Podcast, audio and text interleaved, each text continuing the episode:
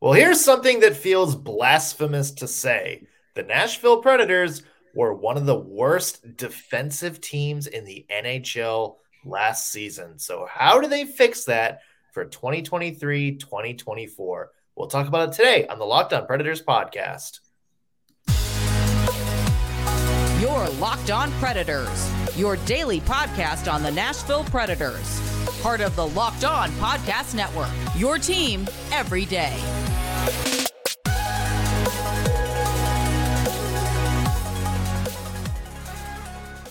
Thank you for making the Locked On Predators podcast your first listen of the day every single day. We are your free daily Nashville Predators podcast, part of the Locked On Podcast Network, your team every day.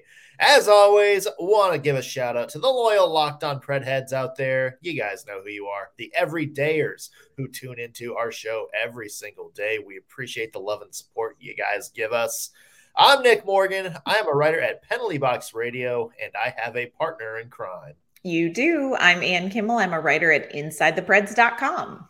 All right. Today's show, all about the D, Ann. All about the D. We're yep. talking about the blue line of the Nashville Predators. For years, considered one of the best units in the NHL you had guys like all the way back from Kimmo Timonen to mm-hmm. Marek Zidlicky to Shea Weber, Ryan Suter, Roman Josi, Mattias Ekholm, PK Subban, Ryan Ellis. All of these just legendary defensemen that made Nashville one of the toughest teams to score on, really, in, in the last 20 years in the NHL. Mm-hmm. Yeah. That's why last year, uh, some numbers Preds fans aren't quite used to seeing. Yeah, Nashville it was Predators, shocking. Nashville Predators wound up being one of the worst defensive teams in the NHL. Yeah, at the end of the season press conference, one of the things that Barry Trotz and David Poile talked about is your team has to have your best players playing their best. And like you said, Nashville Predators fans, we don't typically think about the defense. We're like, where's the number one center? You know, where's our finisher? You're focused on offense. And all of a sudden, you realize that your best defensive players last season did not play their best. And it was, it was rough, y'all. Yeah. So today we're going to talk about a couple of things. One, we're going to talk about what we think went wrong or what is going wrong uh, and we're going to talk about how to fix that, what the Predators should do to get their D back on track. I want to start, though, and with some stats. Mm. Let's go to Corsi against per 60 minutes, which is basically shot attempts per 60 minutes. Nashville Predators ranked 30th in the NHL. They were only better than the Anaheim Ducks and the Columbus Blue Jackets, the two worst teams in the NHL. And they were just slightly uh, behind the Chicago Blackhawks. So the team that wound up sucking enough to get that number one pick actually had a slightly better defense. Ouch. Nashville Predators you go through Corsi for percentage, which is kind of measures puck possession. Predators were 24th, so the other team had the puck uh, about 54% of the game. Uh, expected goals against per 60, the, the Preds ranked uh, 28th in the NHL, and high danger chances uh, per 60 was 24th, which means they were the 24th best team aka the eighth worst team in the NHL at giving up really high danger chances. Uh, it, thank God for Juuse Saros, and because you know you look at the the big other defensive stat is goals against per sixty minutes, and the Preds were 12th in the NHL. Mm-hmm. You put all that together. If if the Preds don't have Juuse Saros, scratch it. If the Preds even have average goaltending, yes, just average goaltending, they are in contention for being one of the worst teams in the NHL last season. Maybe, you know, a more of a better chance at uh, ending uh, up with Connor Bedard than they were one game out of the postseason, like they actually ended up. Yeah. Juuse Saros is the Spanx of the Nashville Predators. He covers a multitude of sins. And you see this when you break down those defensive stats, like you talk about time of possession, allowing these high danger chances. Imagine what those numbers would be if you didn't have Juuse Saros. And it's terrifying.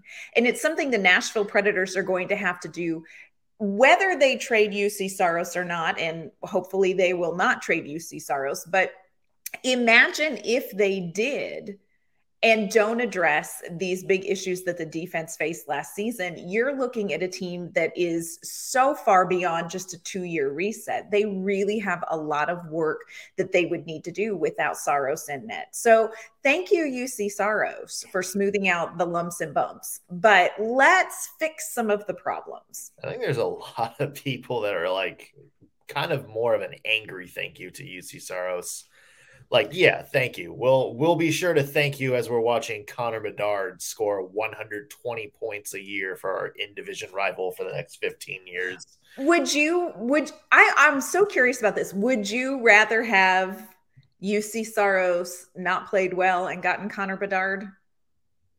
I mean, what's I what's I mean, if you're gonna finish outside the playoffs, might as well, right?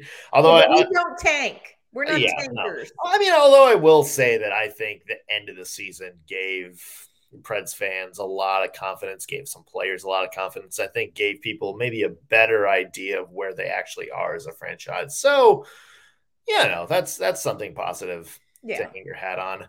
Uh, let's talk about why we think this happened. And so, what's what's maybe a main reason you look at and and the reason behind these numbers like what's something you look at and say like this this right here is the reason the defense was so bad last year uh, I think there's a number of factors. First of all, if you look just overall at the defense, most of the defenders did not have great seasons across the board. You know, of course, Roman Josi was coming off of a record setting season in 21 22.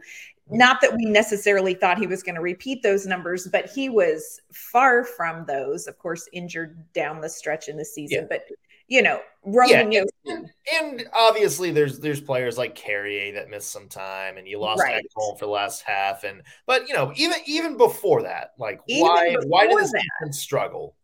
Yeah, even before that, this defense, regardless of games missed due to injury, this defense was not clicking. And it's strange because at the beginning of last season, the Predators were bringing in Ryan McDonagh, and you thought, okay, this is kind of a puzzle piece that's going to click these defensive pairings into place.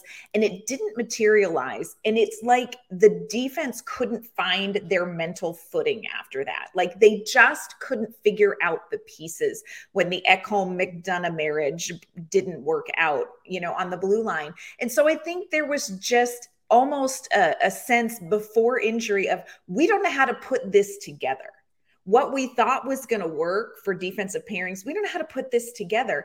And then you add to that Roman Josi not having his best season. You have Alexander Carrier, Dante Fabbro. We're coming off of really strong, promising seasons. And then this season, a little bit of woof even before the injuries. Uh, so I just yes. so much wasn't clicking with this blue line. So much. Yeah, I would say for me, you know, one of the biggest reasons maybe the strategy of John Hynes too. I mean, the Preds were kind of designed to be on their back foot. You know, it's you know, I think some people called it you know almost like the turtle move. Mm, where it was where it was just you know that you the, the other team has possession you kind of you know go back sort of like you know remember like the trap from uh, you know the early 2000s like the big neutral zone trap where you mm-hmm. basically just kind of had guys posting up and it's like all right try try to get past us. You know it was like that but just like a con- like a very condensed version. It was just like we're gonna just plug the you know plug the area around the net. There really wasn't anybody on their front foot and what you saw was you had a team like colorado or a team like edmonton a couple of these teams that just you know ran you know, wild on the Preds this year. And they had this speed to break that because they just kept passing the puck around, moving in and out. those big stay at home defensemen, you know, really weren't sure who to follow, who to chase.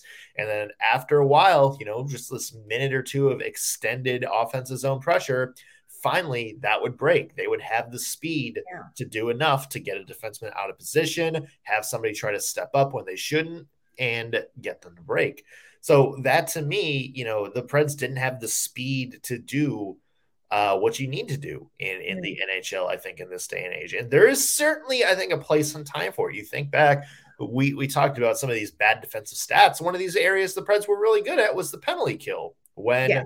you can do that, like you can right. do that a little bit. You can park the bus, and you have players that are really good at parking the bus. But five on five in the NHL, that's not going to be sustainable to win you a lot of games. It might help you survive some games, which the Nashville Predators certainly did down the stretch, but it's not going to help you be the team that the Nashville Predators want to be. Yeah, I agree. And speed, I think, is a huge thing the Predators are going to need to address. And I think also figuring out who are these defensemen and what role do you want them to play. Alexander Carrier, do you want him mixing up in the offense? Jeremy Lauzon, do you want him dropping down into the play more? The Predators need to figure out what roles they have for some of these other players and fit the defense and fit them into the defense that they need. Yeah.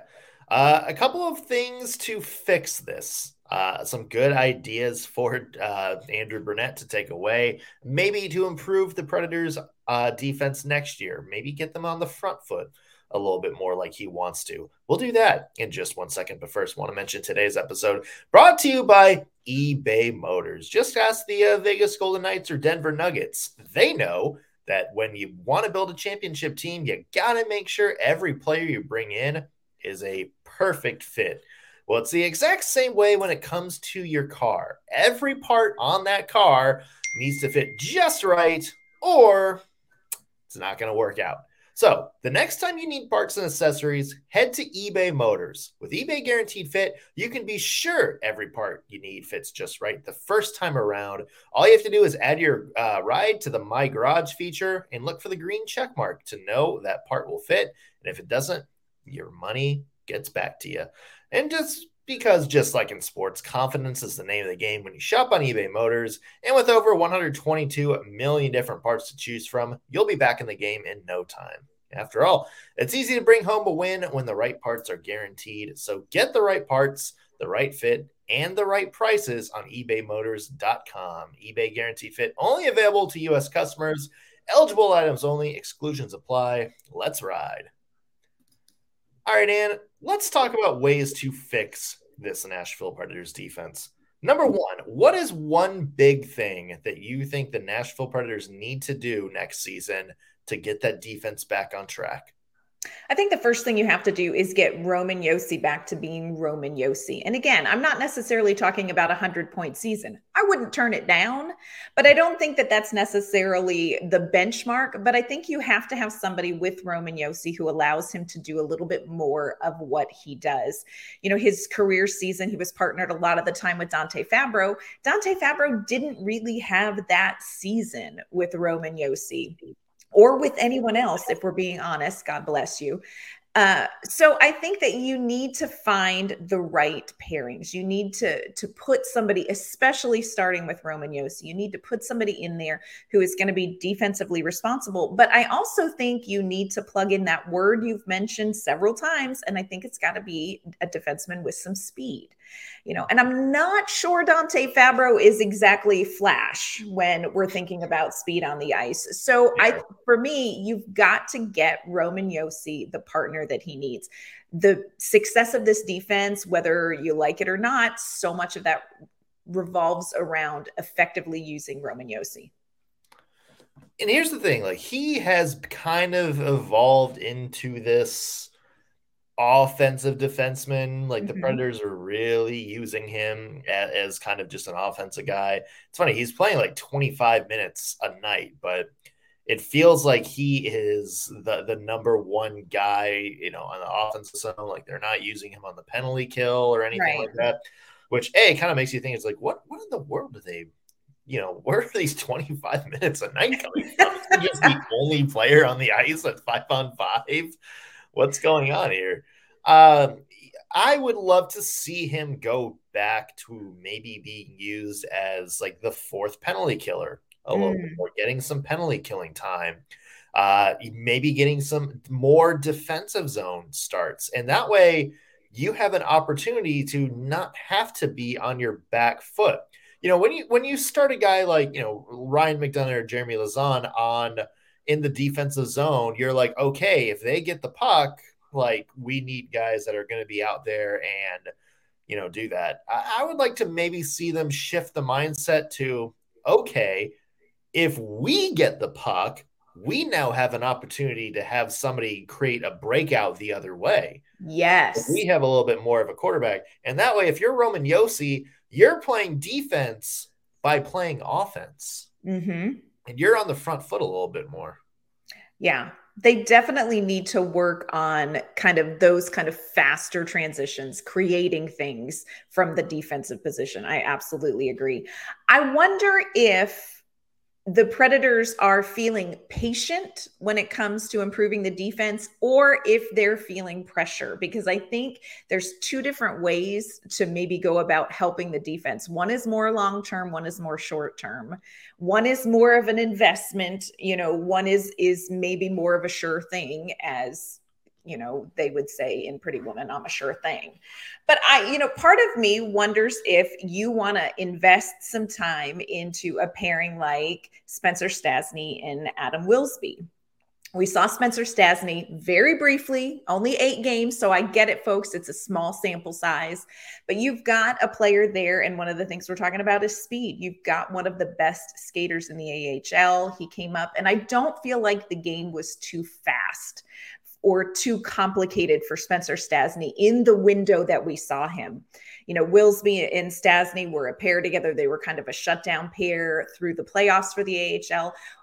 Are the Predators really that invested in a reset that they would be willing to invest the time in players who are maybe not quite NHL ready, but with some ice time, maybe could get there? Or are they going to still develop them more in the AHL. I think that's a decision that Barry Trotz is going to have to make when it comes to the defense. Yeah, we know David Poile liked to kind of wait to the very last minute to bring some people out, you know, making sure they were overripe. Yeah, uh, let him yeah. simmer. He's a simmerer. Unless you're Dante Fabbro, which boy, you kind of screwed up that development there. Yeah. Um, you know, you know, it, it's it all comes down to what Barry Trotz thinks the Preds can do next season. Right. Like, does he look at Juuse Saros and it's like, okay, we can at least maybe sneak into the playoffs. Then maybe you're more aggressive at maybe moving some guys out, bringing some guys in, maybe being a little bit more patient with the youth, unless you really like Spencer Stastny, like he wins it. Mm-hmm. I, I think whatever you do, Anne, you need speed. Yes. And that's the number one thing. You look at you know, with all due respect, the Predators have some really good, solid bottom line defenders. Mm-hmm. They do. But they have a lot of solid, a lot, a lot of solid bottom line defenders who are playing first pair, second right. pair minutes. And that's the problem. Like, you, like, let, let me be clear. Like, you can absolutely use a guy like Jeremy Lauzon and Dante mm-hmm. Guys like that, perfect for your team you know, he's not the same guy he was years ago, but Ryan McDonagh, you absolutely can still use him for the team. For sure. They're just not guys who are going to give you, you know, 20, 22 minutes of that just game changing right. top four defenseman pairing that you see in the NHL like nowadays. Like, you know, you look at the like Vegas Golden Knights and Alec Martinez and Shea Theodore and just how often, you know, Vegas controlled the puck. And, you know, you think of, you know, Alec Martinez as kind of this, you know, like mostly an offensive guy or a speedy scorer kind of guy, and he put in a lot of big defensive work there. Alex Pietrangelo, big investment on that D line, but he could mm-hmm. kind of play both ends of the ice. He was comfortable doing that. You need guys that do that, and you don't need four Roman Josi's. Right. You really don't need four Roman Josi's or four Cale Makars. You just need somebody that, you know, honestly, like what Alex Carrier was two years ago. Yes. Like somebody, you know, if they score 30 points, that's great. If they score 25 points, that's fine. You just need them to play that style to mm-hmm. skate fast, to be really smart in your own zone, and not make a ton of mistakes. Do the Predators have that currently on their roster and they just had an off year, do you think? Do the Predators need to go out and get that or well, well, can the look, Predators have, develop it? They have Roman Josi. Amen. They have Tyson Barrie, who I think historically has played that role perfectly. Yeah. And Alexander Carrier showed flashes of being that guy, you know, two, three seasons ago. And I think a lot of people looked at him and it was like, yep, that's that's a top that's four guy. guy. Mm-hmm. It's just who else? And the other thing, and, and is when somebody gets hurt, when yeah. there when there is a hole in that blue line, who helps? Mm-hmm. Like where does that outside help come from? So you need guys that you can you know kind of have step up and be that role. Like you need guys to be able to keep up with Nathan MacKinnon or, Connor McDavid. Right. And I know those are once in a lifetime players, but you need guys whose speed you can at least match up with them a little bit. And yeah. you know that that's I think the the Preds' biggest problem right now.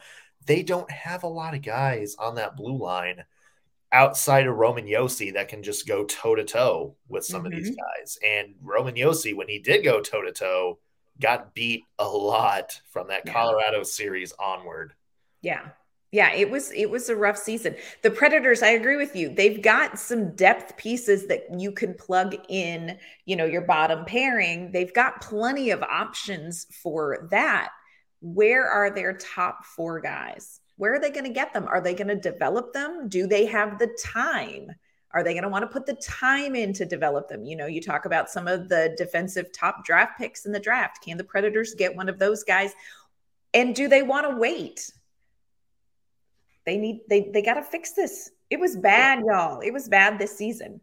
Yeah. Um I would love to see actually, you know what? I'm, I'm not going to phrase it like this. I'm going to ask you, Anne. Hmm. Would you like to see them maybe some shuffle some people out this summer and bring some new people back in? Or think, or yeah. you know, or or at the very least shuffle some people out and give some a you know AHL guys a try? Or would you like to say, okay, you know, we got to figure out a way to make these top six guys work? Mm.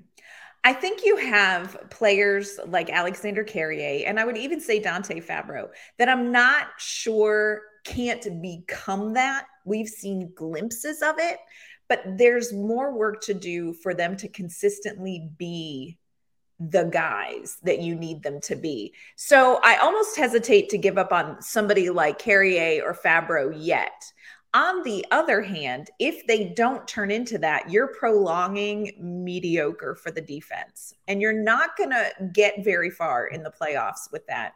Yeah. Well, you, you got one, like one more year of Dante Fabbro at least before yes. you know he, his contract's up. Yep. Um, is Carrier? He's an RFA. RFA. Yeah. Okay. Mm-hmm. So he's an RFA. Yeah.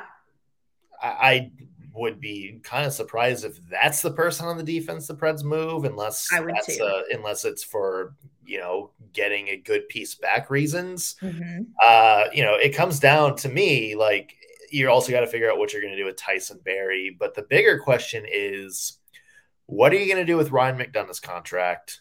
And what are you going to do with Jeremy Lauzon's contract? Now, Jeremy Lauzon's contract, two like three years left at, at two million. It's not as bad as the Ryan McDonagh contract or anything right. like that, which is three years left at a lot, a yeah, lot, a lot more than what Jeremy Lauzon. A little bit more than Lauzon's making. Yeah. Um, and there were whispers that they may ask him to move that no trade clause again. You heard at the deadline last year.